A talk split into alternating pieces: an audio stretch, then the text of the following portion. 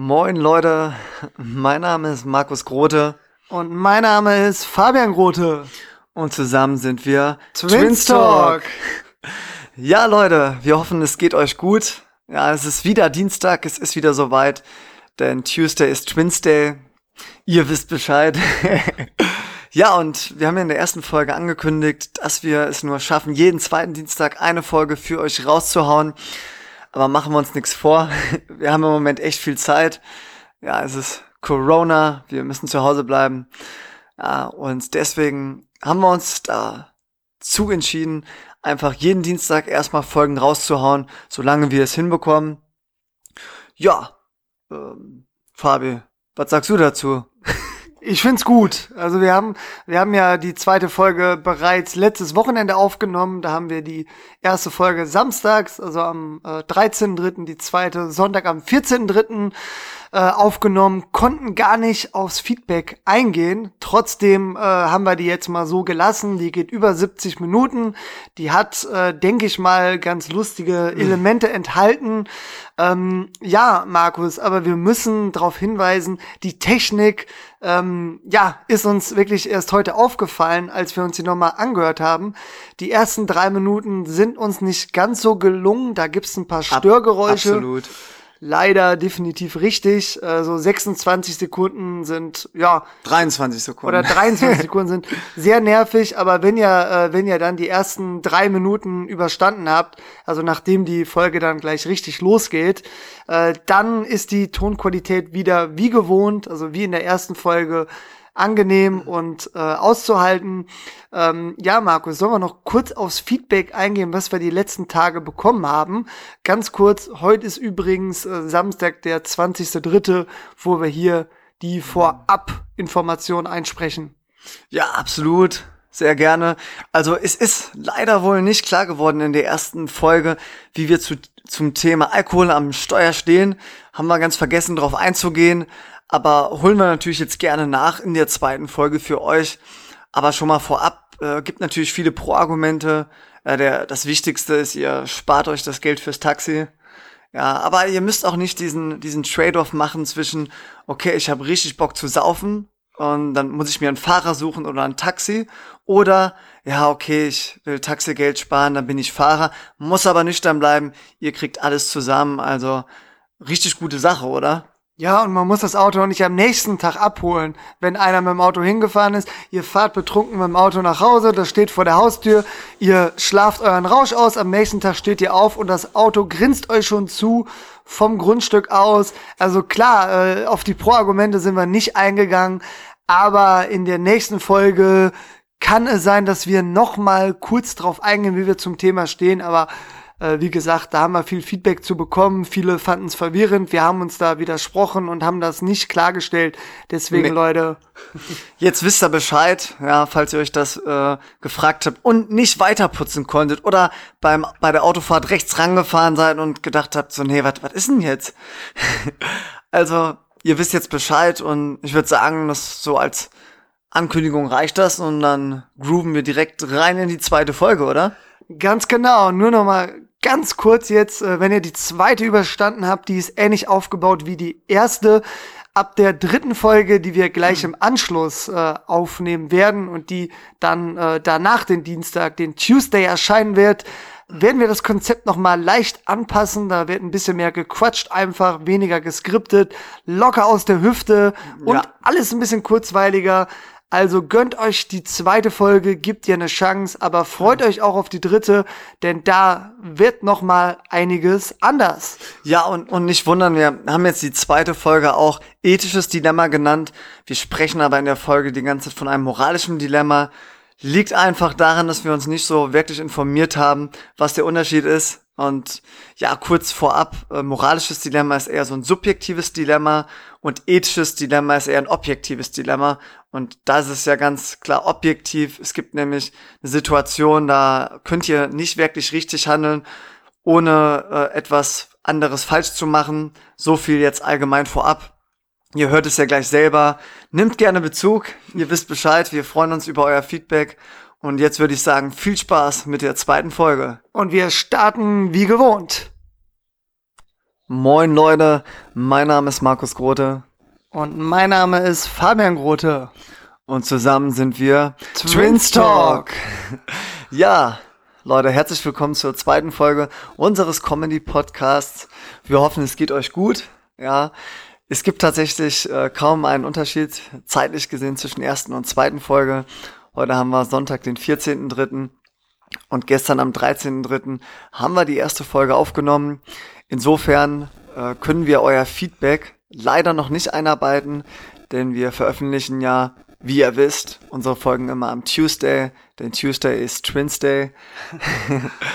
Und ja, wie auch in der ersten Folge ist unser Konzept gleich geblieben. Wir erzählen in diesem Podcast wieder etwas übers Zwillingsdasein und ja, das Hauptaugenmerkmal wird dann auf einer lustigen Story liegen. Diesmal habe ich dann das Vergnügen, euch etwas zu erzählen. Geht wieder um Thema Alkohol am Steuer und wieder, wie in der ersten Folge, nochmal der ausdrückliche Hinweis, dass wir uns ganz klar davon distanzieren und das verurteilen und ja, hoffen, dass, dass keiner von euch äh, so lustig findet, dass er es nachmachen will. Das ist wirklich eine dumme Aktion äh, Alkohol zu trinken und dann zu fahren. Also wir erzählen dann eine Story drüber, aber distanzieren uns hier nochmal ausdrücklich davon. Ganz genau, Markus. Und ähm, bevor wir mit der Story loslegen, würde ich sagen, fange ich mit einem Zwillingsfakt an, beziehungsweise mit dem zweiten dann in unserem Podcast. Und äh, da habe ich wieder eine, also was heißt eine, dieselbe seriöse Website, einer schreit immer.com rausgesucht. Da könnt ihr theoretisch alles nachlesen. Ähm, und der zweite Fakt, den ich für heute mitgebracht habe, lautet wie folgt. Eineige Zwillinge haben unterschiedliche Fingerabdrücke. Und in der Erklärung geht es noch darum, dass die schon sehr ähnlich sind, aber Computer auch Unterschiede rausfinden können. Und äh, ja, ähm, ich war mal im Besitz eines Smartphones von einem amerikanischen äh, Startup. Ich will jetzt keine Marke nennen. Und äh, da gibt es die Funktion Fingerabdrücke hinterlegen. Ist, denke ich mal, total neu, wissen die wenigsten. Aber da habe ich das natürlich mal ausprobiert, ob der Markus mit seinem Finger auch reinkommt. Und es hat tatsächlich nicht geklappt. Aber Markus, ähm, du hast mittlerweile das neueste ja, Smartphone dieser Marke und da gibt's Gesichts-ID. Wie läuft das denn da? Ja, das ist super spannend. Da dachten wir dann, okay, wir sind uns ja immer noch relativ ähnlich im Gesicht, aber trotzdem gibt's ja auch Unterschiede. Und wenn das mit dem Fingerabdruck nicht klappt, dann könnte das mit der Face ID auch schief gehen. Aber was glaubt ihr? Ihr könnt ja mal kurz in euch gehen und Vielleicht habt ihr auch eine Freundin oder einen Freund, äh, die oder der euch ähnlich sieht. Und vielleicht habt ihr das ja auch mal überprüft und vielleicht hat's ja auch geklappt. Denn bei uns hat's tatsächlich geklappt. Also ich kann das Smartphone äh, von Fabi entsperren und umgekehrt geht es auch. Ganz genau. Ich hatte erst die Befürchtung, dass äh, das Smartphone von meinem Bruder sagt, äh, Junge, irgendwie hast du Hamsterbäckchen bekommen oder runderes Gesicht oder mein Phone sagt äh, schmaleres Gesicht bekommen, wenn Markus es probiert. Aber es hat ohne Probleme geklappt. Also Gesichts-ID ist, glaube ich, technologisch schon ziemlich cool und sinnvoll. Aber bei eineigen Zwillingen, äh, ja, Fingerabdruck wäre sicherer. Fingerabdruck wäre sicherer. Ähm, aber wir beide vertrauen uns auch. Also wir haben auch unsere Codes gegenseitig ausgetauscht. Deswegen macht es ja keinen Unterschied, dass wir zusätzlich noch mit Gesichts-ID reinkommen. Ist sogar eher entspannter für uns. Dann muss man nicht immer den Code des anderen eingeben. aber da könnt ihr gerne auch mal Bezug nehmen. Ist ja auch ein kontroverses Thema. Mit wem würdet ihr euren Handycode teilen? Also mit bester Freund, beste Freundin oder Partner. Geschwister und Partner natürlich. Äh, gerne eben, ne? oder Bankcode. Ne, gerne Bezug nehmen. Und ähm, ja, Markus, dann vielleicht noch ein paar persönliche Stories aus der Vergangenheit wieder. Was Lustiges. Hast ja. du was mitgebracht? Ja, klar. Machen wir mega gerne für euch. Ähm, vorher haben wir uns noch überlegt, wir, wir heißen ja Twins Talk und wir finden es eigentlich immer ganz, ganz cool, wenn, wenn man die ZuhörerInnen äh, ja so mit einbindet und denen auch so einen besonderen Namen gibt. Und da haben wir uns überlegt, so was aus unserer Sicht ganz cool klingen würde, wäre Twinnies. also ihr könnt gern mal Bezug nehmen, ob, ob ihr Twinnies gut findet, dann würden wir euch immer mit Twinnies ansprechen, wenn, wenn wir so Fragen an euch haben. Denn so viel kann ich schon mal verraten. Jetzt in der zweiten Folge gibt es ein moralisches Dilemma und da wird uns natürlich sehr eure Meinung zu interessieren. Ganz genau, liebe Twinnies. Ihr könnt auch gerne Gegenvorschläge äh, äußern. Ähm, ob wir die berücksichtigen, das entscheiden natürlich wir. Und wir sind ziemlich für Twinnies bis jetzt. ja, aber wir sind, wir sind da ja auch offen. Und ja, das wird dann wahrscheinlich erst in der vierten oder fünften Folge berücksichtigt, weil wir müssen gestehen, wir sind jetzt auch noch nicht technisch so bewandert, dass wir wissen, wie ich aus Trier und Fabi hier aus Gummersbach aufnehmen kann mit zwei Mikros. Also wir wissen, das geht. Es gibt ja Podcasts, die das machen. Aber das wäre dann wieder so, ja, wir müssen uns darum erstmal kümmern und dann äh, nimmt man nicht einfach mal auf. Deswegen treffen wir uns jetzt erstmal und wenn wir uns dann schon sehen, dann, dann nehmen wir auch immer zwei Folgen auf. Insofern ist das dann immer ein bisschen zeitversetzt mit dem Feedback von euch, aber wir, wir binden das natürlich mit ein. Und ja, Fabi, hast du noch was oder soll ich mal loslegen mit einer lustigen Zwillingsstory? Leg mal los. Und zwar ist das vor ein paar Jahren passiert. Da bin ich äh, alleine durch die Fußgängerzone in Gummersbach geschlendert. Dies hatte sogar keine AirPods drin. also äh, konnte mal ein bisschen auf die Geräusche lauschen um mich herum. Kann ich euch auch sehr empfehlen. Ist mal super entspannt. Da gab es noch kein Corona. Also also wir reden über das Jahr 2012, oder? Oder 13? Ich meine, es wäre später. Ich meine, es wäre so 15, 16. Ah, okay. Ja. Genau. Und dann höre ich auf einmal hinter mir so eine weibliche Stimme, die sagt Fabian. Und tatsächlich sind Fabian und ich ja schon länger nicht mehr so eng zusammen. Also ich glaube, seit 2013 gehen wir so ein bisschen getrennte Wege. Und insofern ist es bei mir auch nicht mehr automatisch so, dass ich auf Fabian reagiere. Ja, bis, bis zur Abi-Zeit war das natürlich so, weil wir voll oft verwechselt wurden. Aber da war es dann schon so, dass ich das so gehört habe, aber mir nichts dabei gedacht habe. Und dann auf einmal wurde nochmal so, Fabi, ich bin's. Und dann bin ich schon so langsamer geworden. Dachte mir, okay, vielleicht bin ich gemeint. Und habe überlegt, mich umzudrehen.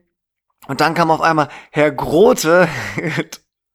ja, ihr wisst ja schon, dass wir mit Nachnamen Grote heißen. Also habe ich mich umgedreht und dann stand da ein Mädchen so in meinem Alter, was ich zuvor noch nie gesehen habe. Und die strahlt mich so an und meint, ah, na, was ein Zufall. Wie, wie geht's dir denn, Fabi? Alles gut? Tja, und dann habe ich es mir natürlich nicht nehmen lassen, erstmal ein bisschen mitzuspielen. Hab dann erstmal so gesagt, so, ach ja, sorry, hab, hab, hab dich gar nicht gehört, aber ja, schön dich zu sehen, mir geht's richtig gut, wie geht's dir denn? Und äh, ja, ich find's dann lustig, so herauszufinden, woher kennt Fabi die denn? Und hab dann immer so allgemeine Fragen gestellt, ah, wie läuft's denn so bei dir? Und dann hat sie auch direkt gesagt, ja, hier Sparkasse, Filiale und so, ähm, läuft's ganz gut. Und da wusste ich, okay, sie ist wahrscheinlich äh, von der Arbeit, vielleicht eine Azubi-Kollegin von meinem Bruder. Und dann haben wir ein paar Minuten geplaudert und sie hat nichts bemerkt. Ja, und ja gut, Fabi hat sich schon ein paar Mal angedeutet, wir sehen uns jetzt vom Äußeren nicht mehr ganz so ähnlich. Ja, aber so mit, mit einer Jacke und so ist das auch schwierig zu sehen. Also ich glaube, die Ähnlichkeit, da muss man die Situation unterscheiden. Wenn man uns beide sieht, dann kann man uns auseinanderhalten. Wenn man aber nur einen sieht und uns noch nicht so gut kennt, ähm, ich denke mal, das ist für jeden nachvollziehbar. Ihr habt jemanden zwei, dreimal getroffen, habt euch kurz unterhalten, ihr wisst ungefähr, wie der aussieht. Und dann trefft ihr in der Fußgängerzone jemanden, der eigentlich genauso aussieht und da ist ja auch kein anderer, mit dem ihr den vergleichen könnt, dann denkt ihr natürlich erstmal, ja, dann ist er das auch. Äh, man rechnet ja Absolut. nicht damit, dass, äh, dass die Person noch einen Zwillingsbruder hat. Aber nochmal kurz zur Einordnung mit getrennte Wege gehen. Also das äh, ist jetzt eher geografisch gemeint natürlich. Wir haben 2012 ja gemeinsam Abi gemacht und gemeinsam hier gewohnt. Und dann hieß es auch, äh, jo, Schulabschluss ist da, dann äh, seht mal zu, dass ihr ähm, eine eigene Wohnung findet. Und dann, ähm, ja, Markus, bist du geografisch äh, im, in den Raum des Westerwaldes gezogen und ich bin dann von Gummersbach nach Wiel gezogen. Also nicht ganz so viel Abstand, aber 2012 hieß es für uns beide eigene Wohnung und zu Hause ausziehen und natürlich dann auch ja, eigene Freundes- und Bekanntenkreise aufbauen. Und äh, so ist die Situation zu verstehen. Und äh, das kam definitiv auch häufiger vor, aber das war eine besonders einprägsame Situation, weil der Markus den Smalltalk dann für mich komplett übernommen hatte und mir nachher so geschrieben hatte, übrigens, äh, nur für dich zur Info, du hast äh, die und die in Gummersbach getroffen. Falls sie dich darauf anspricht, weißt du Bescheid. Genau. Also, das war jetzt so die, die eine Zwillingsstory. Und bei der anderen, ja, freuen sich jetzt wahrscheinlich die Tischtennisinteressierten, äh, die ja schon aus der ersten Folge wissen, dass wir äh, schon ab und zu mal einen Tischtennissteiger in die Hand nehmen und dann auch äh, Mannschaftswettbewerbe bestreiten. Ja, wir waren früher, sahen wir uns schon sehr ähnlich. So man kann sagen bis 14, 15, oder? Ja, schon. Und wir haben ja mit sieben Jahren angefangen, Tischtennis zu spielen.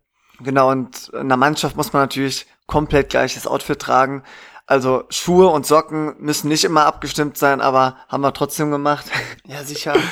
Und dementsprechend haben wir natürlich auch zusammen Doppel gespielt.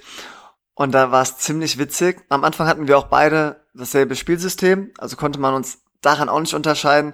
Ich bin dann aber ziemlich schnell auf äh, ein defensives Spielsystem umgestiegen. Ich möchte euch jetzt nicht mit Details langweilen. Aber ich kann einen YouTube-Channel empfehlen. Ja, TT Defender. genau, check den gern mal aus.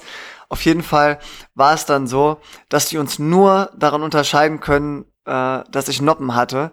Und dann immer, wenn die gesagt haben, ja, warte mal, warte mal, äh, du nimmst doch gar nicht an. Dann meinst du doch, ach, du bist der mit den Noppen, ja, ja doch, dann mache ich auf dich. und dann konnte ich natürlich auch meinen Schläger drehen, dann hatte ich dann auf, auf der Rückhandseite keine Noppen und dann haben wir schon unsere Gegner ein paar Mal echt gut äh, verarschen können. Ja, und das, das ging so weit, also ähm, die meisten wissen ja ungefähr, wie das so mit den Namen auf dem Trikot ist. Also in der Regel hat man nur Nachnamen, aber wir waren so fair und hatten dann noch die Abkürzung unseres Vornamens, also F. Rote und M. Rote. Und teilweise bei Satzbeginn meinten die Gegner dann noch so, ja, dreht euch mal kurz um. Also du bist F. Rote und haben so wirklich aufs Trikot geguckt. Okay, ich habe auf dich Aufschlag, um da äh, taktisch nicht durcheinander zu kommen. Aber äh, nicht zu viel Nerd-Talk, nur es macht einen Unterschied, ob äh, jemand äh, mit Noppe auf mich schlägt oder jemand ohne Noppe. Und wenn man das erst im Ballwechsel erfährt, dann ist das schon ein ziemlicher Nachteil. Wir waren natürlich immer sportlich und fair, äh, auf jeden Fall, aber so ein paar Späße haben wir uns nicht nehmen lassen. Aber ich mhm. behaupte jetzt einfach mal, ähm, dass es vermutlich keine eineigen Zwillinge auf dieser Welt gibt, die nicht hin und wieder mal einen Spaß damit machen, dass man sich ähnlich sieht. Ja, ich sag mal so, so T-Shirt tauschen und so haben wir auch gemacht, aber Trikot tauschen tatsächlich nicht, weil das, das wäre schon blöd gegenüber den, den Gegnern gewesen und ja auch ein bisschen unfair.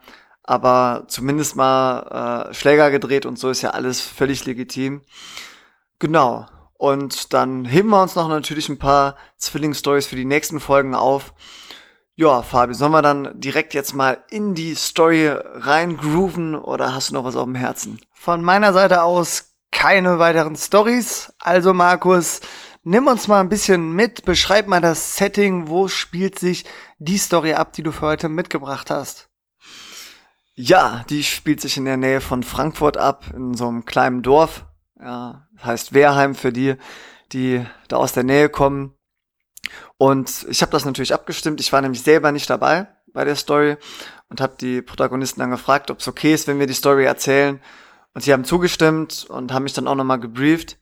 Und ich soll das nochmal an dieser Stelle erwähnen, auch wenn wir schon am Anfang gesagt haben, alle distanzieren sich ganz klar davon, sagen, es war eine super dumme Aktion. Ja, Alkohol am Steuer geht niemals. Und äh, ja, bereuen es. Aber es ist halt schon, gibt ein paar lustige äh, Sachen da drin und auch ein moralisches Dilemma. Deswegen. Und vermeintliche Lessons learned. Also man erfährt so ein bisschen übers, äh, ja, übers rechtliche System, was es so für Möglichkeiten gibt. Jurasystem. Jurasystem, Rechtssystem. Und ähm, ja, aber man muss dann natürlich immer trennen zwischen, was wäre rechtlich möglich, vielleicht sogar sinnvoll, und äh, das muss ja nicht auch moralisch äh, sinnvoll oder gut sein. Genau, Fabi hat ja in der ersten Folge die Story mit dem Willi und dem Rocky erzählt. Und da hieß es einfach nur Kooperation, alles gestehen. Und jetzt finden wir auch die Story so passend, weil sie einfach mal das Gegenteil zeigt. Sie zeigt nämlich, man kann auch, wenn die Polizei einen ja quasi mit Alkohol am Steuer erwischt, Auch wenn die Formulierung nicht ganz so zutreffend ist, da gehe ich später drauf ein. Aber zumindest kann man dann auch nicht kooperativ sein, weil ihr wisst ja, ihr habt die erste Folge ja gehört. Und falls nicht, erste Lessons learned, immer mit der ersten Folge anfangen. Trifft, glaube ich, auf so ziemlich jeden Podcast zu. Ja, da hat sich Willi ja direkt kooperativ gezeigt, hat insofern auch den Fabi in keine schwierige Situation gebracht. Aber er hätte ja auch sagen können, ich bin nicht gefahren. Und dann, ja, hätte Fabi entscheiden müssen, ob er sagt, okay, er weiß nicht, wer gefahren ist. Und dann versuchen sie einfach damit durchzukommen, indem sie hoffen, dass die Polizei einem nichts nachweisen kann. Ja, und so ähnlich war es auch in der zweiten Story. Aber erstmal, bevor wir jetzt schon direkt voll einsteigen, erstmal so ein paar seichte Hintergrundinformationen, damit ihr so ein bisschen Gespür dafür bekommt. Also, das ist gar nicht so lange her. Ich meine, so zwei, drei Jahre, vielleicht 2018, 2019. Und wie gesagt, auf dem Dorffest, ja, es war so, äh, der Hauptprotagonist, Hauptprotagonist der Story, den nennen wir mal Gustav, ja, klassischer deutscher Name. Der äh, spielt zufällig auch Tischtennis. Der hat, hat eine Runde trainiert und dann seinem Tischtenniskumpel gebeten, ihn noch auf das Dorffest zu fahren. Ja, das kennen diejenigen von euch, die am Dorf aufgewachsen sind.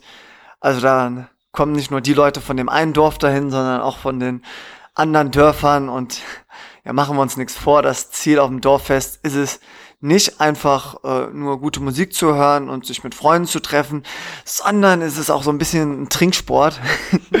also da, da will man dann schon, schon ein, zwei Bierchen trinken, vielleicht auch mal einen kurzen.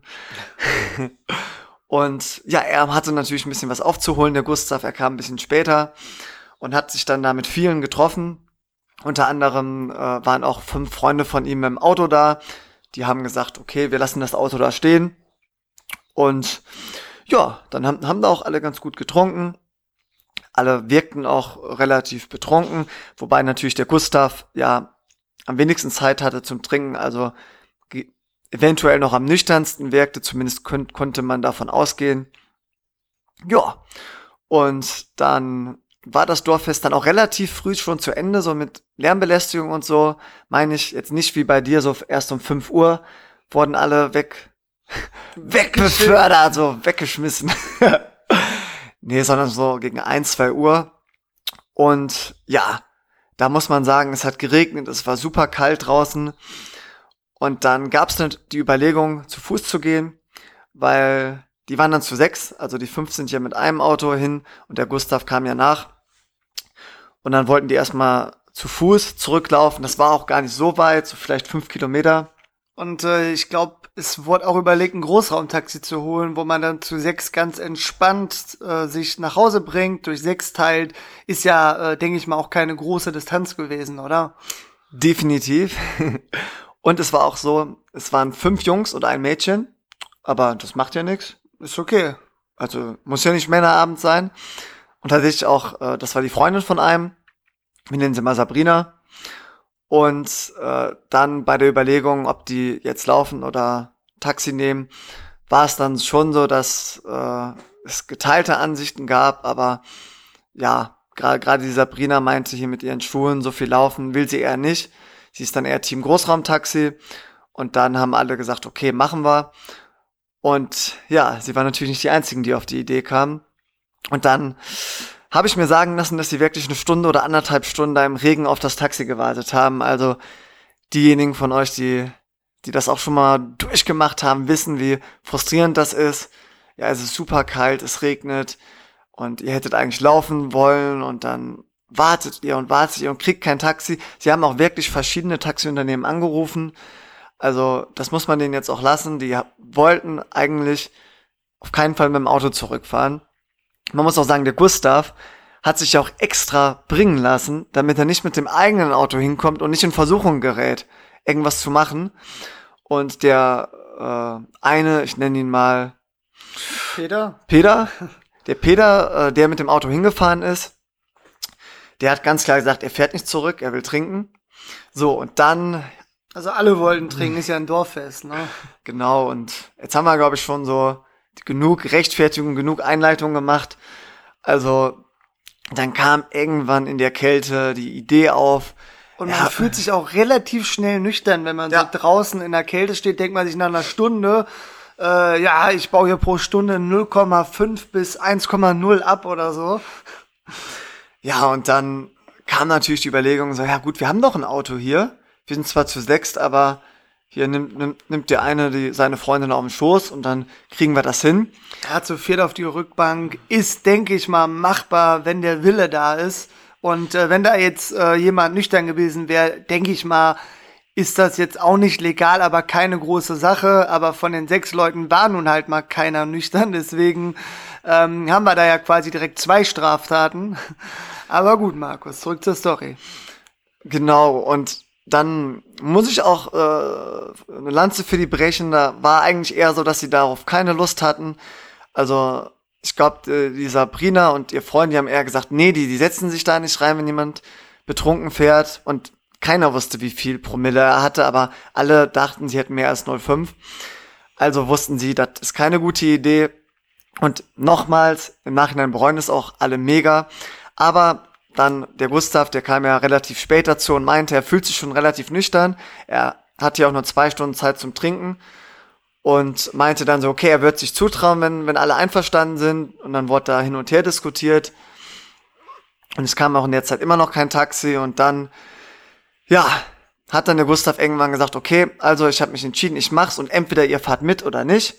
Und dann waren schon alle okay, sie haben im Regen gewartet und so, haben gesagt, ja mein Gott, wir machen's.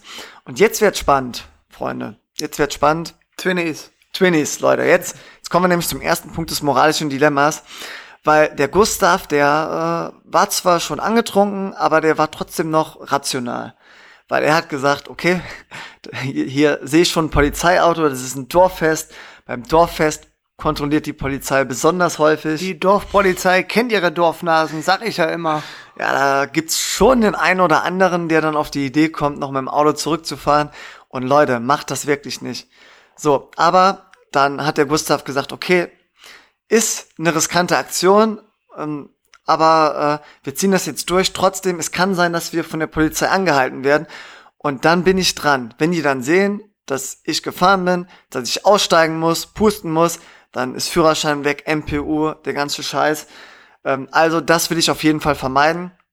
Daher, wenn ich merke, die Polizei will mich anhalten, mache ich ein riskantes Manöver, lass mich auf eine Verfolgungsjagd ein, versuche zu entkommen. Wenn das nicht klappt. Aber was, also ganz kurz mal, was hat er denn für ein Auto, wenn der sowas plant? Ja, Porsche Cayenne. ja, okay. Zwei Sitzer zu sechs rein. Finde ich gut. Nee, der hatte. Ähm, also war er das Auto von dem Peter, der Freund von Sabrina, oder ein anderer Typ auf jeden Fall. Der, der Peter war jetzt nicht der Freund von Sabrina, der, das war der Harry. Der Harry. Harry und Sabrina, das Pärchen. Nee, Peter war der äh, Besitzer vom Auto, ich glaube, das gehörte dem Vater, wie das so ist in dem Alter. Ja, aber. Also die Protagonisten waren, glaube ich, alle ungefähr Mitte 20, ne? Genau, alle so Mitte 20. Eigentlich auch alle vernünftig, aber. Also kann man eigentlich nicht mehr unter Jugendsünden abhaken. Äh, ja, aber es ist. Willy, Rocky und mir, aber hey, ja. die distanzieren sich ja und äh, sowas ist passiert, man, man kann es nicht schön reden, aber wir können wenigstens versuchen, die unterhaltsamen Elemente der Story zu entdecken. Absolutely. Genau, und ja, dann hat der Gustav wirklich zu allen gesagt, okay, wenn ich dich, wenn es nicht, wenn,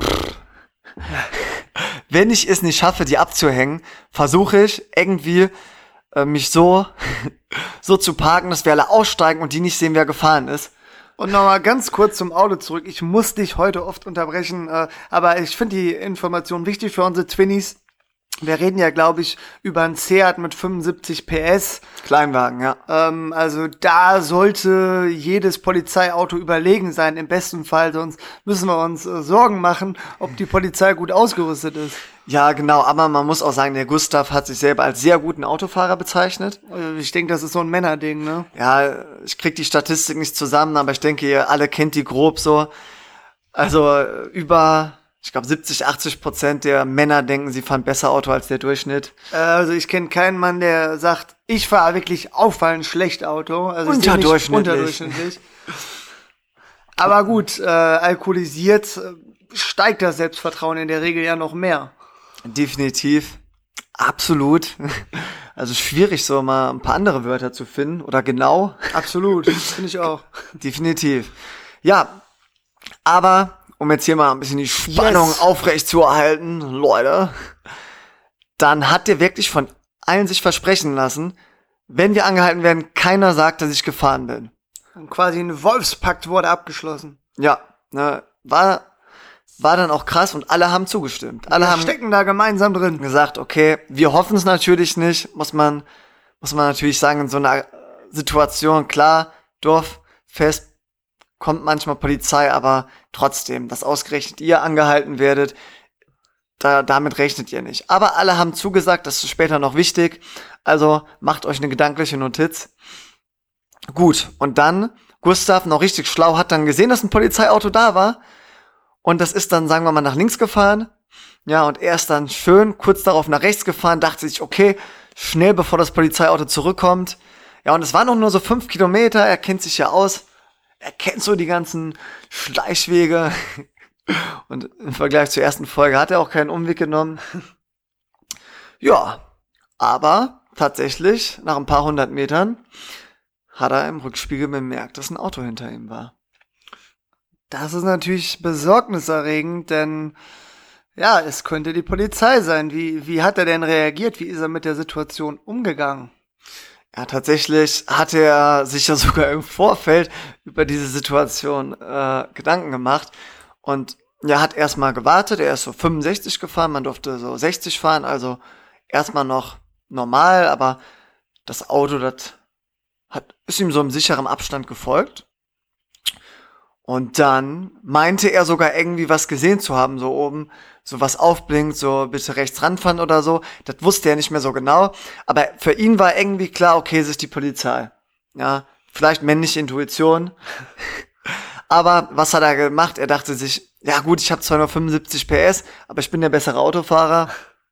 Also Gaspedal durchgedrückt.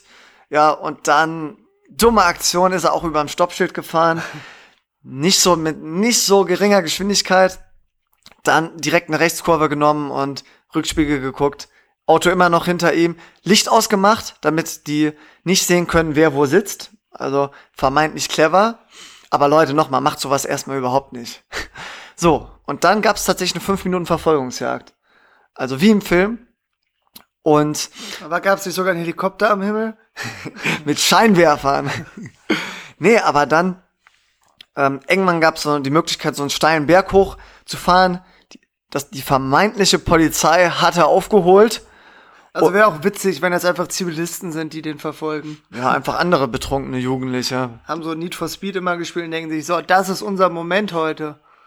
So, und dann war es krass, weil die, Pol die Polizei oder wer auch immer waren dann ganz dicht hinter ihm und dann hat er hat er gesagt, Leute, okay, wir können die nicht abhängen, nur weil ich 75 PS habe, sonst natürlich schon. Ja, eben. Aber äh, ich bremse jetzt, fahr rechts auf so eine Art Parkplatz. Wir steigen alle aus. Ich werf den Schlüssel weg, den Autoschlüssel.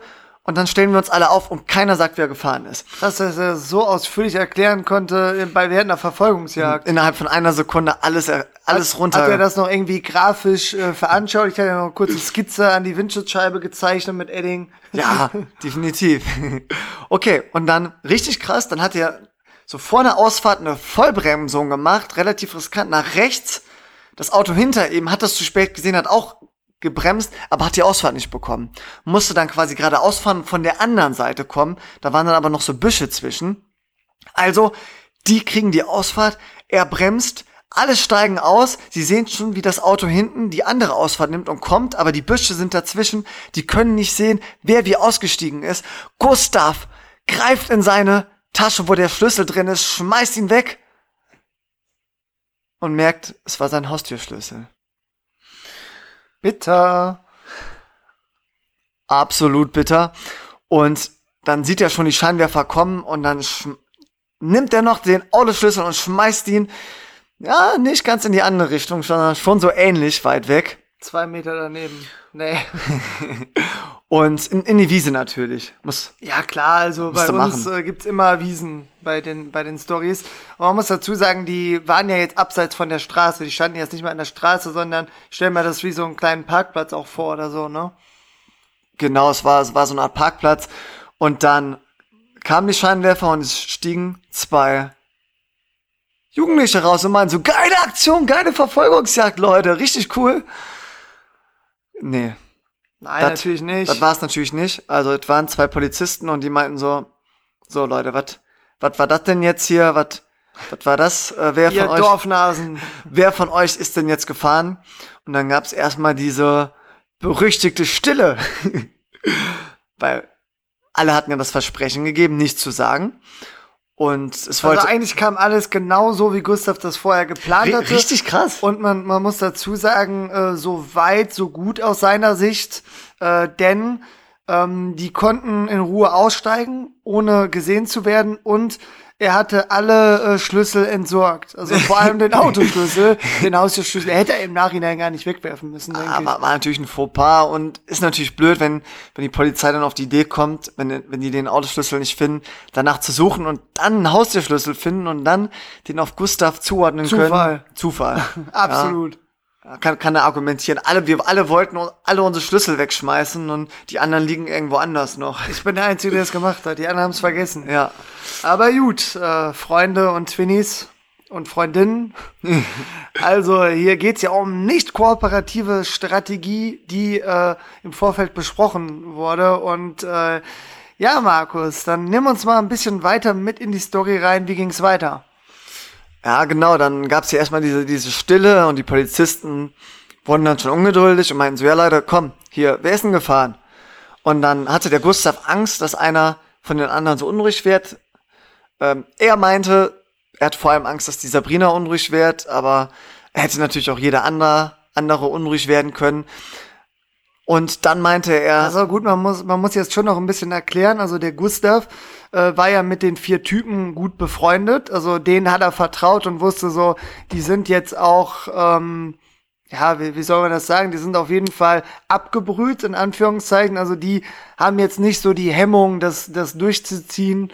Ähm, aber die Sabrina war ja die Freundin von einem guten Kumpel, aber auch noch nicht so lange. Henry haben wir ihn genannt, oder? Oder Harry, Harry. Harry. Ne? Und er kannte ihn nicht so gut, sie kannt ihn nicht so gut. Und ob sie jetzt bereit ist, sich an das Pakt zu halten, das, Den Pakt. den Pakt, an alles. Und das, das wusste er nicht. Und deswegen hat er gedacht, komm, ich übernehme mal die Initiative und versuche jetzt mal äh, so ein bisschen zu erklären, dass die Polizei nichts gegen uns in der Hand hat und mit ein bisschen Glück äh, denken die sich dann, komm, die sind nicht kooperativ, dann fahren wir halt nach Hause und suchen uns andere, die kooperativ sind. Genau, und dann hat er schon die Initiative ergriffen und meinte dann so, ah, Leute, hier, grad wusste ich's noch, wer gefahren ist, aber jetzt, jetzt weiß ich's nicht mehr. So, wisst ihr's? Und hat einen angeguckt und der andere hat das natürlich direkt gecheckt und meinte, boah, stimmt. Ja, ich wusste es gerade auch noch, aber jetzt so gerade, nee. Ist überhaupt einer von uns gefahren? Und haben dann so ein bisschen, und die Polizisten waren natürlich so, Stimmt, meinen die nicht erstmal so, ja, also wir haben ja nur gechillt, wir sagten, dass wir überhaupt Auto gefahren sind. Chillen ja schon seit einer Stunde. Ja, ich glaube, das äh, das haben die aber schnell bemerkt, dass die das nicht durchziehen können, weil so ganz, also die wollten die Polizisten jetzt nicht ganz an der Nase herumführen. Also die waren aber, glaube ich, schon ein bisschen provokant, so wie, wie dir das erzählt wurde, oder? Absolut. genau, es war tatsächlich auch so, dass sie das bewusst provokant gemacht haben, weil sie auch einfach nicht wollten, dass irgendwer nervös wird. Die wollten ein bisschen so den Druck rausnehmen. Und tatsächlich waren die Polizisten auch erstmal überrascht. Und haben die dann, haben erstmal so geguckt, so, wie die die ganze Zeit sich die Bälle zugespielt haben. Und meinten dann irgendwann so, ja, ja, Moment mal, Leute. Also, jetzt mal ernsthaft, wer ist gefahren? Wo ist der Autoschlüssel? Kam nicht äh, noch Verstärkung äh, für die Polizei? Die kam tatsächlich erst später, weil die dann äh, beschlossen hatten, dass die alle mit auf die Wache kommen. Ah, okay. Ja, aber so viel, alles der Reihe nach, sag ich ja auch immer. Eben. Ja gut. Und dann haben die nach dem Autoschlüssel gesucht. Ja. Und der war nicht da. Ja, jeder sollte doch äh, Taschen zeigen. Und äh, niemand hat den Autoschlüssel, aber die haben doch dann sich, glaube ich, auch das Auto noch angeguckt. Ja, genau, aber das Auto war natürlich abgeschlossen und dann hat sich der Gustav mega darüber lustig gemacht. Und dann meint äh, der Polizist, war da mittlerweile auch schon nicht mehr überrascht, sondern eher wütend. Genervt. Kann sagen, genervt. Meint so, Jung, Jungs, Mädel. Also, Jungs und Mädels, wo nicht? so, das finde ich nicht gut. nee, und meinte dann so, hier, nee, wo ist der Autoschlüssel? Wir, wir brauchen jetzt Indizien, wir müssen gucken, wer gefahren ist und jetzt gibt uns den Autoschlüssel. Und Gustav natürlich, ah, stimmt, den Autoschlüssel, den hatten wir doch gerade noch. Und das geilste Spielchen so. Und die fanden sich dann auch ziemlich witzig, dachten auch, ihnen kann nichts passieren. Ich meine, juristisch gesehen konnte denen auch in diesem Moment ja nichts nachgewiesen werden. Aber moralisch gesehen ist natürlich so eine Frage, ob ihr so mit der Polizei umgehen solltet. Zumindest fragwürdig. Wir möchten uns ja nicht festlegen. Ja. Aber das wollen wir ja auch nicht bewerten. Es ging auf jeden Fall dann so weiter, dass der Polizist sich genötigt gefühlt hatte, mal ein bisschen äh, zu drohen. Meinte so, okay Leute, ich mache jetzt bei euch allen einen Schnell-DNA-Test der kostet 200 Euro, den müsst ihr bezahlen und dann gleichen wir das dann im Nachhinein mit den Spuren am Lenkrad ab und dann gucken wir, zu wem passen die Spuren. Und dann wollen wir mal sehen. Und dann wollen wir mal sehen, ob ihr danach noch so lustig drauf seid.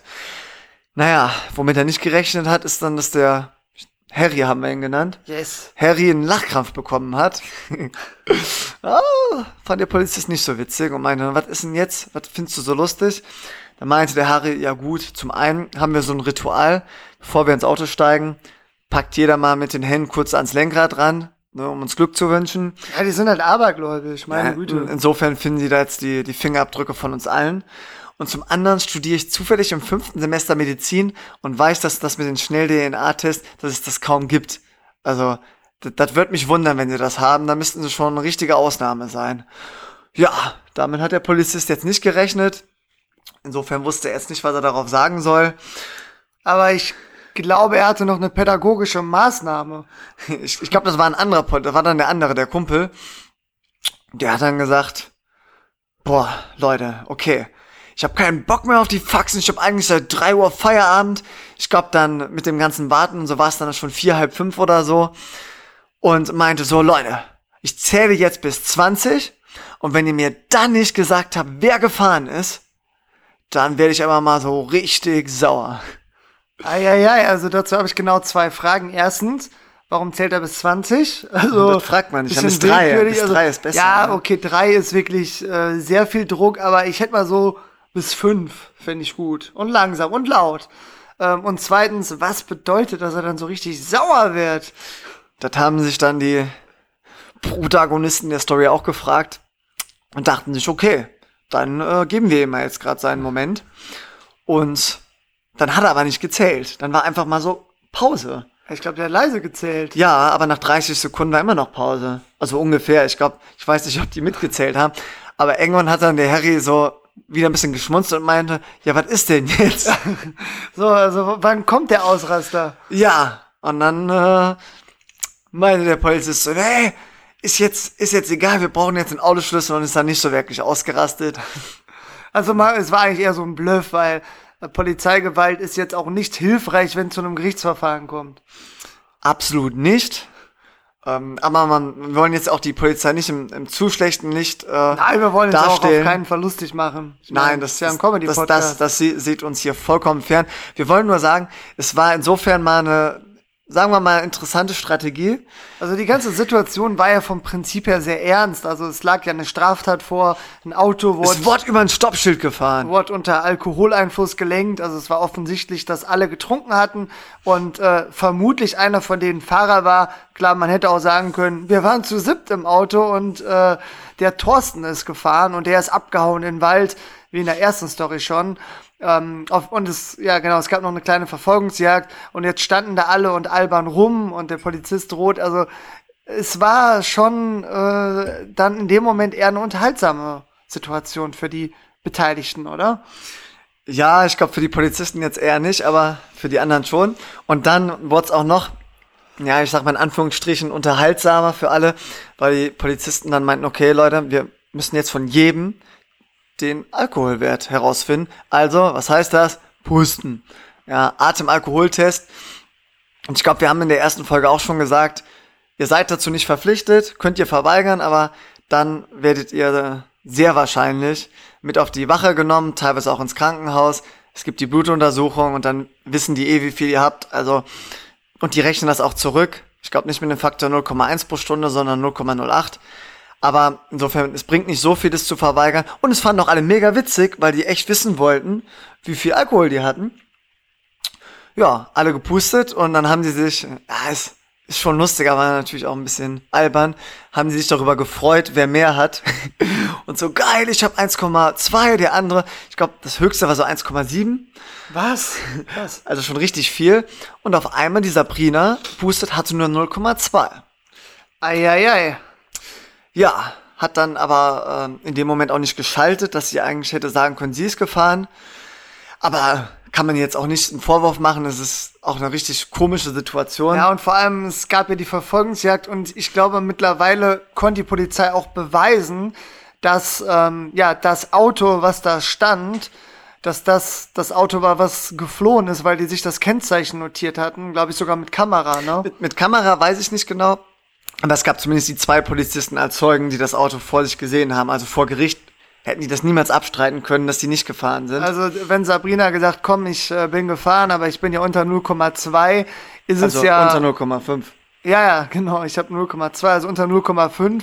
Äh, wenn du angehalten wärst und unter 0,5 hast, ist grundsätzlich alles cool, aber wenn du auffällig bist, dann äh, solltest du besser 0,0 haben und deswegen hat die gedacht, ja, okay, ich bin jetzt die, die am wenigsten Ärger kriegen würde, aber noch besser ist, wenn die Polizei einfach niemanden was nachweisen kann. Also hat sie nichts gesagt und alle anderen haben weiter an der Strategie festgehalten. Niemand äh, gesteht, niemand beschuldigt. Also ja, gilt die Unschuldsvermutung von jedem und niemanden wird was passieren. Das war weiterhin die Strategie. Ja, aber die Polizei hatte dann eine ganz interessante Strategie, weil dann ein Polizist, kurz nachdem die Sabrina gepustet hat, gesagt hat, ah, nee, ich habe gesehen, wie du hinten ausgestiegen bist, du kannst gar nicht gefahren sein. Insofern ähm, bist du keine Verdächtige mehr. Aber auch eher ein Bluff, oder konnte er das wirklich gesehen haben? Ja, ich war ja nicht dabei, also laut, laut meinen Research, laut Gustav, laut Gustav, ähm, war das ein Bluff. Ja, aber er mein, Gustav hat dann auch gesagt, muss man mal den Polizisten anerkennen, es war ein guter Bluff. Aus zwei Gründen. Erster Grund ist offensichtlich, äh, sie konnten sich dann auf jemanden einschießen, der mehr als 0,5 hat und damit und dann, männlich ist. Und damit auch eine richtige Straftat nachweisen. Aber der zweite, viel wichtigere Grund war, dass sie damit als Zeugin vorgeladen werden konnte. Und als Beschuldigter wisst ihr wahrscheinlich aus irgendwelchen Filmen oder Gerichtsserien, da kannst du die Aussage verweigern, wenn du dich selber belastest. Aber als Zeugin musst du die Aussage wahrheitsgemäß formulieren. ähm, außer du bist verwandt oder verschwägert, hatten wir in der ersten ja, Folge. Ja, genau, aber um, um, das hier abzukürzen, für die Polizei war es gut, weil in dem Moment, in dem sie Sabrina quasi ausschließt als Verdächtige, die gefahren ist, hat sie äh, eine potenzielle Zeugin, falls es mal zu einem Gerichtsverfahren kommt. Genau. Ja. Und jetzt fragt ihr euch wahrscheinlich, okay, wie geht das jetzt hier weiter? Die Polizisten können das Auto nicht untersuchen, sie haben den Autoschlüssel nicht. Übrigens waren wirklich alle männlich, ne? deswegen gendern wir ja nicht. Bei den Polizisten, genau, es waren zwei männliche Polizisten. Guter Hinweis, ja. Gendern ist ja schon mega wichtig. Genau, und ja, dann gab es schon so eine, sagen wir mal, taktischen Fehler vom Gustav weil die Polizisten wollten ja natürlich den Autoschlüssel finden. So. Und Warum ähm, eigentlich? Äh, die können die Jungs doch einfach mit zur Wache nehmen und gut ist. Natürlich, aber die wollten Indizien sammeln. Fahrersitz, wie ist der eingestellt? Liegt, liegt irgendwas im, im Auto rum, was, was dem Fahrer vielleicht zugeordnet werden kann? Und vielleicht auch, um die zu verunsichern. Ja, vielleicht wirklich Fingerabdrücke noch vom Lenkrad nehmen, D oder DNA-Spuren, ich weiß es nicht. Naja, gut. Aber dann hatte der Gustav auf einmal Angst, dass wenn die jetzt wirklich suchen, wenn die auf die Idee kommen, hier äh, halb fünf morgens mal ein bisschen sich im Gras in der Wiese auszutoben und nach einem Autoschlüssel zu suchen, dass sie dann einen Haustierschlüssel finden. Und deswegen äh, dachte er, okay, besser ist, wenn die den finden. Ja, und dann wird auch nicht der Haustierschlüssel gefunden. Dann hat er, ja, ist er quasi so ein bisschen von der Konfrontationsstrategie weg und meinte, okay, hier Autoschlüssel, ja, bringt ja nichts, können, können wir euch geben. Und der ist möglicherweise in die Wiese geflogen. Der hat auch ziemlich genau in die Richtung gezeigt, äh, wo er ihn hingeworfen hat, damit äh, auch nicht ein paar Meter weiter links oder rechts gesucht wird, wo er der Haustürschlüssel war. Ja. Und äh, jetzt natürlich mit dem Augenzwinkern zu sehen, ja, ihr sollt euch ja am besten gar nicht in so, in so eine Situation begeben. Zum hundertsten Mal, ja, ähm, aber wenn ihr schon so diese nicht kooperative Strategie fortführen wollt, ja, dann, dann solltet ihr dann auch, oder könntet ihr probieren, dann auch damit durchzukommen. Aber dadurch, dass dann ja zugegeben wurde, wo der Autoschlüssel ist und so, dass ist, der auch weggeworfen wurde. Also dann lieber alles durchziehen an eiskalt, so keine Ahnung, weiß ich nicht. Und äh, dann wäre die Geschichte vielleicht anders ausgegangen. Aber äh, machen wir mal weiter. Genau, also juristisch gesehen wäre es wahrscheinlich besser, moralisch gesehen sei es dahingestellt. genau, aber dann äh, hat sogar der Gustav geschaltet und dem Harry gesagt, so hier, wer, ich bin eh schon irgendwie relativ auffällig und rede viel, wäre besser, wenn du vielleicht den Autoschlüssel findest, damit die nicht direkt, wenn ich ihn finde, sage, ah, zu, was ein Zufall. So. Und tatsächlich hat dann auch der Harry oder Henry hat den dann auch gefunden. Ja, und da waren die Polizisten aber auch schon im Gras und haben gesucht. Also sah wahrscheinlich so ganz lustig aus für den objektiven Beobachter aus der Ferne. Gut, ja. Dann wurde der Autoschlüssel gefunden. Und die Polizisten haben dann mal angefangen, Indizien zu sammeln. Ja, ich glaube, die haben erstmal Auto aufgemacht und dann so Fahrersitz geprüft, ne? Ja, und da hat der Gustav war dann sogar so geistesgegenwärtig und hat den Fahrersitz noch verstellt. Also nicht in dem Moment, sondern bevor alle ausgestiegen sind. So, zum Polizisten darf ich mal kurz, ich muss mal kurz hier den verstellen. Kurzes Ablenkungsmanöver. Nee, er hat, als er ausgestiegen ist, hat er ihn verstellt, aber wäre wahrscheinlich besser gewesen, ihn ganz nach vorne zu tun, damit vielleicht ein möglichst kleiner Sabrina! verdächtig ist, aber er hat ihn ganz nach hinten getan, sodass ein 2,20 Meter Mensch gefahren sein könnte, also keiner von denen. Ja, aber es war, war, war wahrscheinlich trotzdem schlau, weil insofern konnte die Polizei ja dann gar nichts damit anfangen. Aber es wurde was anderes gefunden. Ja, ich glaube, ein Smartphone. Alter, du, du kennst die Story? Ja, ich sag mal so, so zwei, drei Mal habe ich die schon gehört. Ja, es wurde ein Smartphone gefunden und das hat die Polizisten gefreut und sie meinten direkt, okay, Freunde, alle mal eure Handys zeigen. Ja, und dann greift der Gustav in seine Tasche und merkt, hoppala. Ups. Ja, sein Handy hatte er nicht und hat dann aber auch geschaltet und meinte, ja, es ist mega verdächtig, das abzustreiten. Also offensiv rangehen und meinte, ja, ja, das ist mein Handy, aber ich habe das halt verloren, ne? Saß am Beifahrersitz, hab's da in die Mitte getan. Ja, aber es meins. Die Polizisten so, ah ja, es hätt, du hättest ja auch am Fahrersitz sitzen können und es dann verlieren. Es wurde nämlich direkt neben dem Fahrersitz gefunden. Also ist doch Quatsch. Ich saß doch daneben, neben äh, dem Fahrersitz und dann ist mir in die Ritze gefallen. Also ist es jetzt überhaupt kein Beweismittel, es beweist gar nichts. Und ganz ehrlich, ich hätte sogar hinten sitzen können und es nach vorne schmeißen können, ja, neben dem Fahrersitz. Also gibt's mir wieder, ne? Ich kann es doch beweisen, ich habe den Pin, ist es meins. Ja gut, die Polizisten waren natürlich schon mega genervt, weil die wurden ja ein bisschen verarscht, kann man sagen. Ein bisschen. Und haben dann gesagt, nee, das ist jetzt Beweismittel, das kannst du dir frühestens morgen auf der Wache abholen, das konfizieren wir jetzt. Ja. War natürlich kein richtiges Indiz, ja, weil damit kann man ja nichts nachweisen. Aber gut, wurde dann beschlagnahmt. Ja, und dann kam, haben die Polizisten tatsächlich Verstärkung angefordert, weil die mussten ja jetzt alle mit auf die Wache nehmen und einzeln verhören. Und äh, Gustav wusste jetzt nicht, ob es versicherungstechnische Gründe hat, dass die nicht zu viele in einem Wagen mitnehmen können. Aber die wollten auf jeden Fall mit drei Polizisten, äh, Polizeiwagen? mit drei Polizeiwagen, Polizistenautos. ja, wollten die auf jeden Fall die fünf Jungs mitnehmen. Und jetzt wird's wieder spannend. Also bisher war es ja auch spannend, hoffe ich. Also ich Aber- fieber mit. Aber die hatten ja die Sabrina schon ausgeschlossen. Und sie wussten, die Sabrina hat nur 0,2 Promille. Also haben sie gesagt, hör mal, wir haben jetzt den Autoschlüssel, bitte fahr schon mal das Auto zurück. Das hilft uns ja eh nichts mehr als Beweismittel. Also Sabrina musste gar nicht mit auf die Wache, sie war ja auch nicht mehr verdächtig. Also ist Sabrina einfach jetzt mit dem Auto nach Hause gefahren oder Mit was? Peters Auto nach Hause. Also warum ist Sabrina nicht von Anfang an gefahren, könnte man sich hier Weil, fragen. weil da, da muss man jetzt auch mal sie in Schutz nehmen, weil alle meinen, okay, Sabrina wirkte eigentlich schon ziemlich betrunken. Ja, Das kannst du, teilweise, vielleicht habt ihr auch mal so ein Pustegerät zu Hause. Das ist ganz interessant, weil meistens fühlt man sich relativ betrunken und dann pustet man rein und hat meistens unter 0,5. Man sollte natürlich 15 Minuten warten. Wir sind ja Profis, was sowas angeht, weil ansonsten hast du teilweise auch 5,0 Promille, wenn du die, wenn du einen Schnaps trinkst und direkt pustest. Genau. Ja, übernimm du mal, ich muss mal einen Schluck trinken. Ja, gar kein Problem. Auf jeden Fall die Sabrina, die wurde ja ausgeschlossen, die hat dann das Auto nach Hause gefahren und äh, ja, im Nachhinein hätte sie, also ist ja ganz klar, wir haben es tausendmal gesagt, niemand hätte fahren sollen, aber wenn die sagen, okay, wir warten seit anderthalb Stunden, wir wollen einfach nur nach Hause, es ist kalt draußen, es regnet, dann hätte Sabrina am ehesten fahren sollen, sie hätte den niedrigsten Wert, aber sie wusste es zu dem Zeitpunkt nicht. Und jetzt würde ich sagen, gehen wir zurück aufs Revier, wo drei Polizeiwagen ankommen mit fünf Jungs, die alle verdächtig sind, unter Alkoholeinfluss das Kraftfahrzeug gelenkt zu haben. Und das war jetzt richtig spannend, weil die dann alle getrennt voneinander verhört wurden.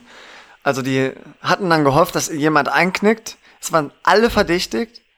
Äh, insofern konnten dann auch alle die Aussagen verweigern. Ja, aber ich glaube, der Hauptverdächtige war schon der Gustav, weil äh, nicht nur das Smartphone von ihm gefunden wurde, sondern er auch einen hohen Redeanteil hatte und auffallend äh, provokant war. Und es ist ja oft so, wenn ihr verdächtig seid, seid ihr mega nervös und sagt entweder gar nichts oder redet die ganze Zeit hektisch und viel. Er hat aber mir gesagt, er hat das bewusst so gemacht, um schon den Verdacht auf sich zu lenken, aber auch alle anderen so ein bisschen zu beruhigen und zu zeigen, okay, es kann uns nichts passieren. Ich habe das ja alles im Griff und ähm, ja, nicht die anderen die Gelegenheit zu geben, was Falsches zu sagen. Aber auf dem Polizeirevier wurden dem Gustav die Fäden aus der Hand gezogen, weil alle wurden getrennt voneinander verhört und da hatte Gustav dann keine Kontrolle mehr zu gucken, was die anderen so sagen. Ja, und ihr könnt jetzt mal tief in euch gehen, wenn ihr jetzt äh, einer der Kumpelfreunde wärt vom Gustav und ihr habt vorher ausgemacht, wir halten alle dicht, wir stecken da gemeinsam drin, hättet ihr dicht gehalten?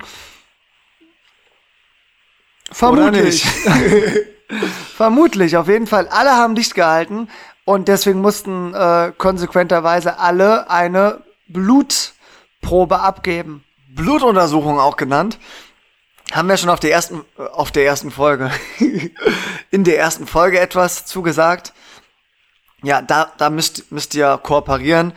Ja, es gab jetzt 2017 dieses Gesetz, dass es jetzt auch von Beamten angeordnet werden kann, nicht nur, nicht nur vom Staatsanwalt oder ein Richter, also dieser Richtervorbehalt wurde gekippt. Aber der Gustav hatte, sagen wir mal, ein gefährliches Halbwissen, äh, was Jura angeht. Ungesundes Halbwissen. Genau, kann man auch als ungesund bezeichnen. Und insofern dachte er sich, er könnte sich widersetzen. Und dann wurd's richtig krass. Dann sind sie da mit drei Polizisten hin, haben ihn festgehalten und der Arzt zackt die Spritze rein und das ganze Blut aufgesaugt. Ah, schon nicht so nett. Boah, richtig Blut überall. Äh, Junge, Junge. Nee, Spaß. Äh, die haben ihn dann aufgeklärt, gesagt so hier, du bist verpflichtet. Und der Gustav meinte, nee, bin ich nicht, aber ich unterschreibe das einfach nicht, ihr habt keine Einwilligung von mir, ich will, dass vermerkt wird, dass es gegen meinen Willen geschieht. Und dann könnt ihr es machen und es bringt euch nichts, ihr könnt es nicht verwerten. Also er hatte gehofft, dass dann vor Gericht dann äh, keine Verwendung findet, aber er lag falsch, denn äh, wie gesagt, äh, die Polizei hat das Recht dazu und ja, die Blutuntersuchung wurde also auch bei ihm durchgeführt, also bei und, allen fünf, ne? Genau, bei allen fünf. Und er war der Einzige, der sich widersetzt hat. Alle anderen haben gesagt, ja, passt, weil machen wir uns nichts vor. Das, also ist es ja auch egal, wenn alle dicht halten, ist es ja egal, wie viel Promille du hast, weil keiner wird zur Verantwortung gezogen. Aber objektiv gesehen finde ich es auch gut, dass du dich nicht widersetzen kannst, weil ist es ja eine Straftat, es ist super unvernünftig, es können unschuldige Raubtiere verletzt werden hatten wir ja in der ersten Folge gesagt, um hier mal ein Callback zu machen. Und ja, dann so, solltet ihr auch nicht dann irgendwie ein Recht auf körperliche Unversehrtheit haben und euch da rausreden und mit so einer dummen Aktion durchkommen. Also ich finde schon, man sollte immer das Recht auf körperliche Unversehrtheit haben, aber, ja, schon, äh, aber in, in dem Moment wiegt jetzt das Interesse der Polizei mehr, weil die muss ja auch irgendwie die Straftat aufdecken und ist ja schon schwierig genug, wie ihr, ihr Twinnies schon mitbekommen habt. Genau. So, um das jetzt hier äh, noch ein bisschen, äh, ein bisschen hier dramatischer zu machen. muss ich sagen, dass äh, der Gustav, der hatte nicht nur Alkohol getrunken, der hatte sich auch noch, äh, sagen wir mal, ein, ein Joint äh, geteilt mit äh, anderen auf dem Dorffest. Insofern hatte er natürlich auch ein bisschen Angst, dass ihm da Drogen nachgewiesen werden. Deswegen kann auch sein, dass er deswegen so Angst vor der Blutuntersuchung hatte. Ja, aber ja, was dabei rausgekommen ist, erzählen wir dann später mal in Ruhe. Ja, okay. So, auf jeden Fall, in dem Abend konnte die Polizei keinem mehr was nachweisen, hatte die Blutuntersuchung von allen und dann wurden alle nach Hause geschickt. Gustav halt ohne seinen Haustierschlüssel. und der, das, den hat er sich dann halt am nächsten Tag mit einer Freundin geholt.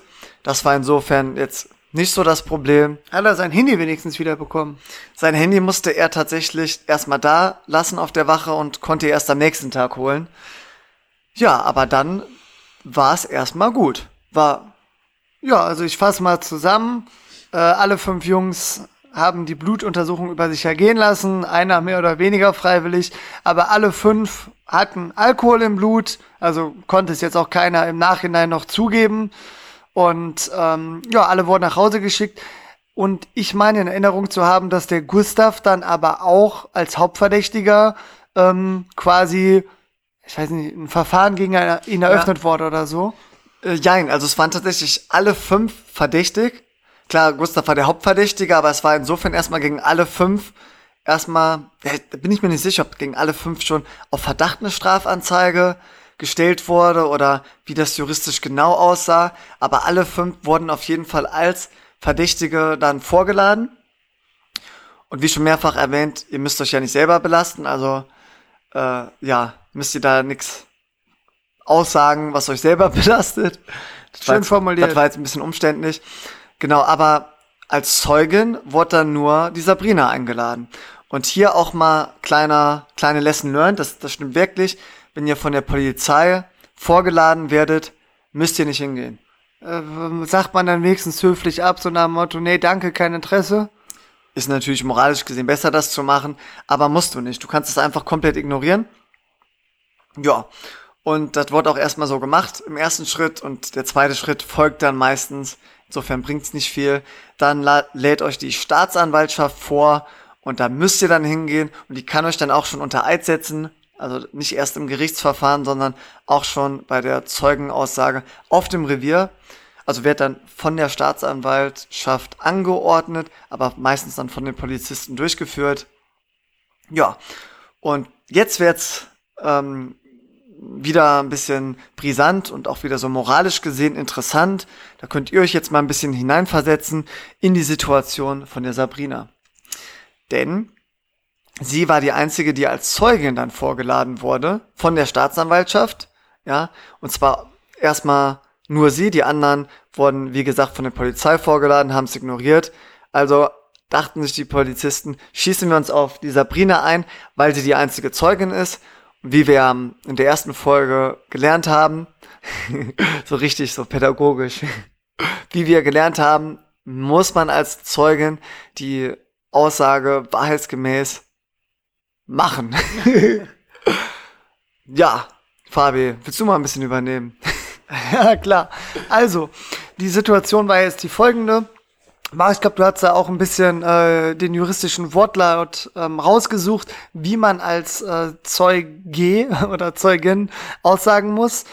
Und zwar äh, wird ja immer in den Gerichtssendungen gesagt, äh, sie müssen unbedingt äh, wahrheitsgemäß aussagen, und zwar so, wie es war. Aber streng genommen äh, muss man als Zeuge natürlich so aussagen, wie man die Erinnerung heute wahrheitsgemäß noch schildern kann. Ja. Und äh, Markus, ich glaube, du hast das rausgeschrieben. Erklär du das mal. Ja, genau. Also wir waren uns natürlich wieder nicht zu schade für euch äh, zu recherchieren, wie das genau funktioniert. Und ja gut, ich glaube, es war diesmal das zweite Ergebnis bei Google. Da haben wir gefunden, unter Strafrecht Info, wie das genau so abläuft, aber ohne Anspruch auf Gültigkeit können gerne Juristen mal Bezug nehmen, ob das so stimmt, wie wir es ja sagen. Aber klingt plausibel. Also es klingt erstmal plausibel. Fabi hat ja schon gesagt, man muss die Erinnerung beschreiben und nicht, wie es tatsächlich war. Und da gibt es dann drei Möglichkeiten.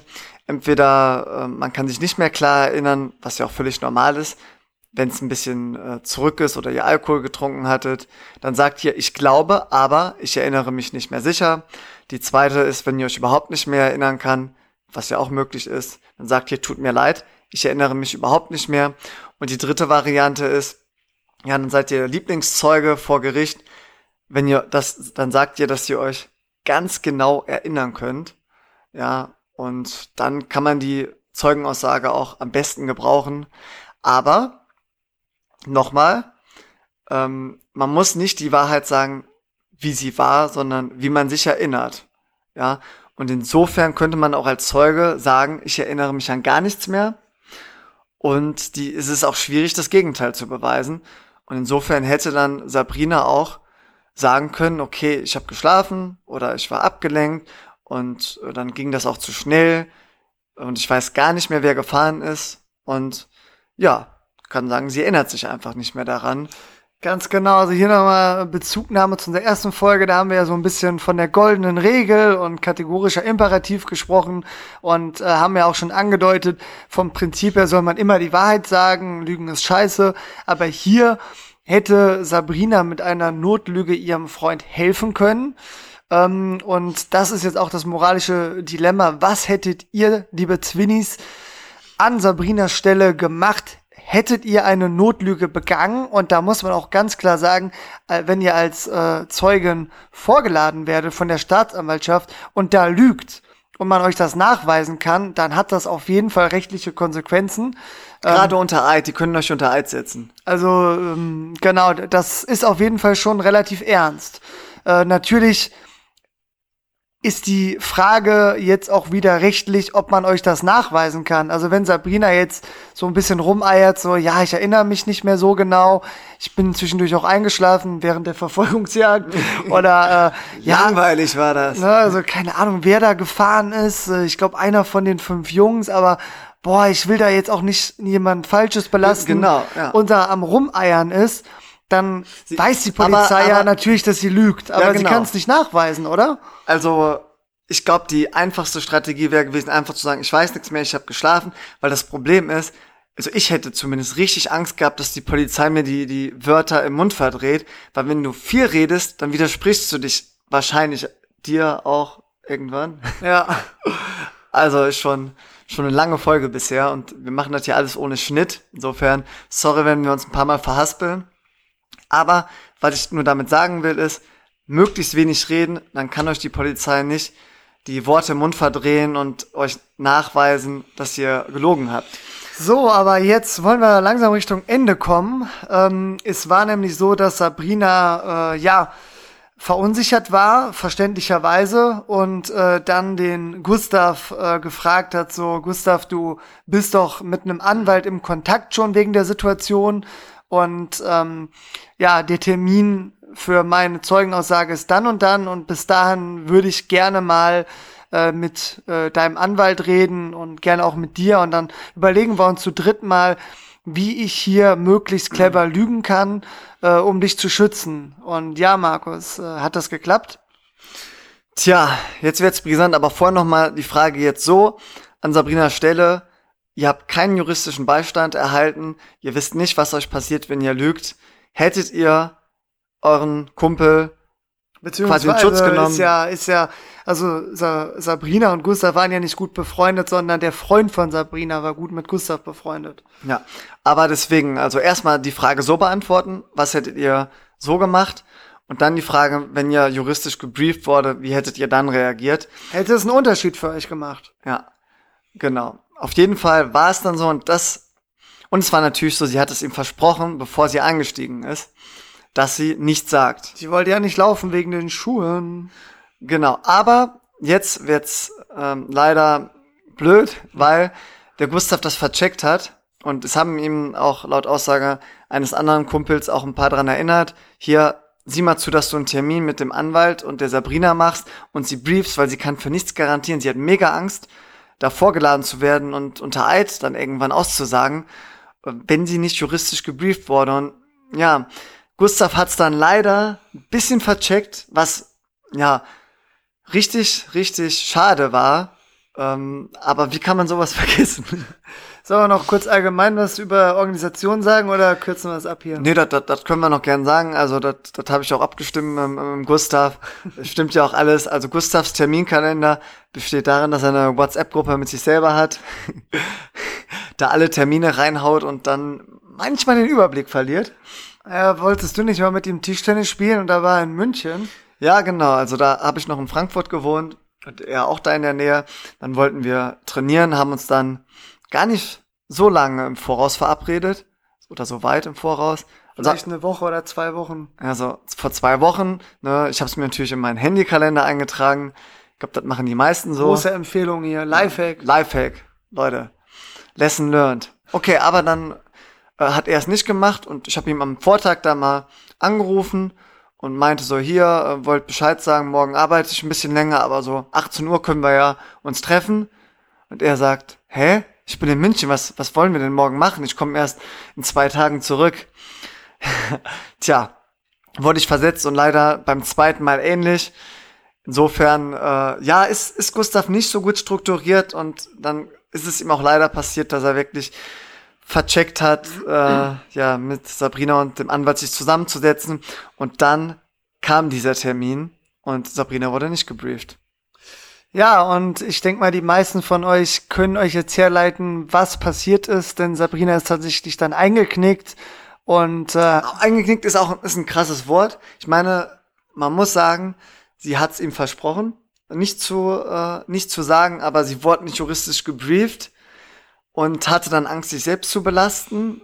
Also, also, also ihr könnt ihr könnt gerne Bezug nehmen, ob ihr ähm, das Verhalten von Sabrina verurteilt. Also wie gesagt, wir äh, alle, auch alle Protagonisten verurteilen generell, dass es überhaupt so weit gekommen ist, dass man da äh, überhaupt Auto gefahren ist. Aber jetzt äh, reden wir nur von dieser speziellen Situation. Man macht einen Pakt, man sagt, wir ziehen das gemeinsam durch und jetzt geht's darum, ohne Zeugenaussage kann die Polizei dem Gustav das nicht nachweisen. Und Sabrina wurde nicht gebrieft, muss man dazu sagen gibt dann also zu, dass sie sich erinnert, dass äh, Gustav gefahren ist. Und ähm, ja, damit hat die Polizei und die Staatsanwaltschaft eine Zeugin. Und ähm, ja, ich würde sagen, es sind schon über eine Stunde. Wir kürzen es ab. Ähm, ich glaube, die Polizei und Staatsanwaltschaft hat sich dann außergerichtlich mit dem Gustav geeinigt, oder? Ja, ganz genau. Das war für Gustav natürlich mega ärgerlich. Er war dementsprechend auch sehr sauer auf Sabrina. Aber äh, er hatte einen guten Anwalt und wollte natürlich ein Gerichtsverfahren vermeiden, weil da hatten die jetzt schon gute Indizien. Sie hatten eine Zeugenaussage und ja, das mit dem Handy neben dem Fahrersitz sei mal dahingestellt, wie gut der Indiz war. Aber die Zeugenaussage ist natürlich schon krass. Und dann hat er sich außergerichtlich geeinigt. Und ich meine, bei der Blutuntersuchung haben wir gar nicht gesagt, was beim Gustav herauskam. Da könnt ihr jetzt mal alle schätzen. Ja, kurz in euch gehen. Ja, beim letzten Mal waren es so 1,4, 1,5 beim Video und diesmal waren es 1,02. Also bisschen weniger. Und normalerweise droht sie damit auch eine MPU laut Aussage von Gustav. Aber er hat dann so, ja, verhandelt mit seinem Anwalt, dass er gesagt hat, okay, ihr habt kein Geständnis von mir, ihr kriegt das Geständnis nur, wenn ihr mir verspricht, keine MPU, nur so 19 Monate Führerscheinentzug ja, und nicht mehr als 1000 ne? Euro Strafe ungefähr so. Übrigens hatte ich, hatte ich gesagt, wie viel Willi gezahlt hat. Also es waren mehrere tausend äh, Euro am Ende. Ja, aber du, du hast ihm den Döner ausgegeben. Ja, sicher. Ja, mit, mit Tzatziki, ne? Und extra Schafskäse. Genau. Ja, also richtig dumm natürlich gelaufen für, für Gustav.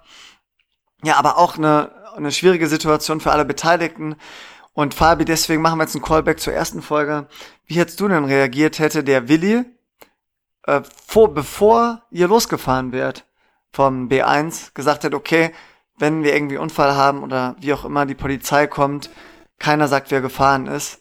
Wie hättest du dich verhalten? Also wir haben mich überhaupt nicht, überhaupt nicht so weit gedacht da an dem Abend. Also wir haben keine Ahnung, wir waren so naiv, wir hatten keine böse Absicht, wir haben nicht drüber nachgedacht, dass wir jemanden gefährden und wir haben auch nicht drüber nachgedacht, dass wir da über, wenn wir über die Dörfer fahren, der Polizei begegnen war ja auch kein großes bekanntes Dorffest, wo die Polizei erhöht im Einsatz war. War normaler Samstagabend, wo die Polizei natürlich trotzdem viel im Einsatz ist. Ähm, aber ich hätte auf jeden Fall dicht gehalten. Ähm, also ich hätte den Willi nicht verpfiffen. Wenn es dann äh, im Nachhinein zum Verfahren kommt und Zeugenaussage, hätte ich mich mit dem Willi abgesprochen und ähm, vom, vom Grundsatz her äh, hätte ich es natürlich schön gefunden, wenn er es dann zugegeben hätte, damit wir nicht alle da notlügen müssen, was ja auch eigentlich total verwerflich ist und gar nicht geht.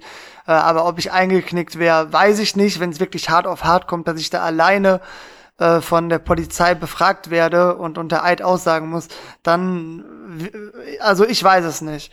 Ja. Und du? Ja, ich weiß es auch nicht. Ich schließe mich einfach mal dir an.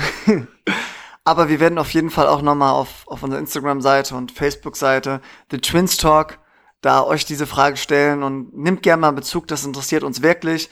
Ist halt auch wirklich ein moralisches Dilemma, schwierige Situation, ja, die ihr am besten einfach vermeidet. Aber gesetzt den Fall, ihr wärt an äh, in dieser Situation, wie hättet ihr euch dann verhalten?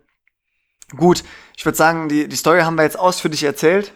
Ganz ja. genau. Und in der nächsten Folge machen wir nochmal die letzte Story erstmal mit Alkohol und Autofahren. Die ist, glaube ich, nicht ganz so lang. Da werden wir auch noch andere Sachen äh, hinkriegen. Ähm, ja, Markus, äh, wir kommen jetzt langsam zum Ende. Hast du noch was vorbereitet? Ja, klar. Wir haben ja erst in der ersten Folge gesagt, wir hauen zum Schluss immer ein Zwillingszitat raus.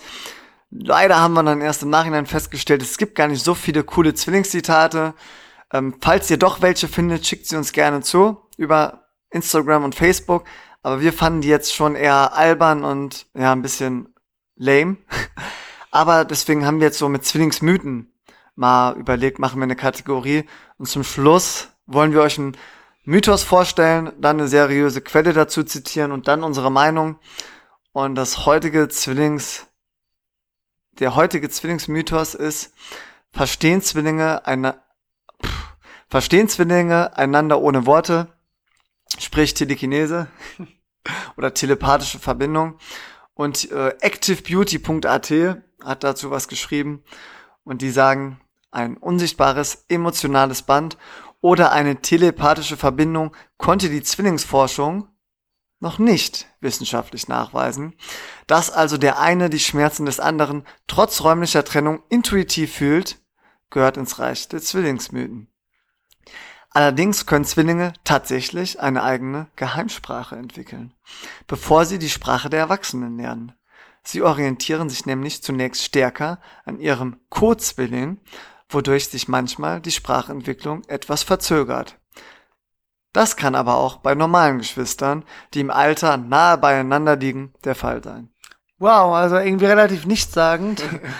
aber gut, wir beide haben da auch wirklich keine Erfahrung gemacht. Äh, wir versuchen manchmal Blickkontakt äh, aufzunehmen auf irgendwelchen Partys und da zu kommunizieren. Das klappt äh, mal mehr, mal weniger. Ich glaube, das kann man kann man auch einfach mit einem guten Freund oder einer guten Freundin üben. Ja, wir haben auf jeden Fall einen sehr ähnlichen Humor und wenn wir so Stories erzählen, benutzen wir oft so dieselben Wörter und dann sagen wir auch manchmal Wörter zufällig synchron, wo die Leute sagen, ach, wie krass, äh, ihr denkt dasselbe und so. Und es kommt auch vor, dass wir dieselben Filme gucken, ohne uns abzusprechen. Boah, das ist so richtig creepy. Also dann, dann rufe ich Fabi mal an und sag so, was geht und dann irgendwann sage ich, ah, ich habe vorgestern den und den Film geguckt und er, krass, den habe ich gestern geguckt ohne dass wir uns abgesprochen haben. Ja gut, aber wir nutzen ja auch Netflix und oft sind das die Filme, die einfach von Netflix vorgeschlagen werden. Also ja, da würde ich jetzt noch nicht unbedingt von so einer krassen Verbindung sprechen. Aber ich würde sagen, wir sind wieder äh, von der Zeit so fortgeschritten, dass wir sagen, äh, für die zweite Folge war's das. Und äh, ja, genau, für die nächste Folge haben wir noch mehr Stories äh, übers Zwillingsdasein und ein paar witzige Anekdoten aus der Vergangenheit. Äh, Markus, hast du noch letzte Worte oder? Ja, ich bedanke mich fürs Zuhören. Liebe Twinnies, ja, gerne Bezug nehmen, wenn ihr einen Gegenvorschlag habt zu Twinnies und zu den ganzen Fragen. Ja, wir hoffen, es hat euch Spaß gemacht. Ihr konntet ein bisschen was lernen über unser Jurasystem oder Rechtssystem. Aber wie gesagt, wenn wir was Falsches gesagt haben, ähm, korrigiert uns gerne, dann lösen wir das in der äh, nächsten Folge auf oder halt in der vierten oder fünften. Genau, und ja, wir hoffen, es hat euch Spaß gemacht. Wir sind auf jeden Fall motiviert, weitere Folgen für euch aufzunehmen. Haben auch noch äh, genug Inhalt um, um das rauszuhauen. Unter anderem gibt's noch eine Story von einem serbischen Tischtenniskollegen zum Thema Alkohol, aber ja, seid und da gespannt. spielen auch Vorurteile eine Rolle. Definitiv. Ja, und dann würde ich sagen, das war Die zweite Folge von Twinstalk. Und wir verabschieden uns wie immer mit einem Ciao und Ciao.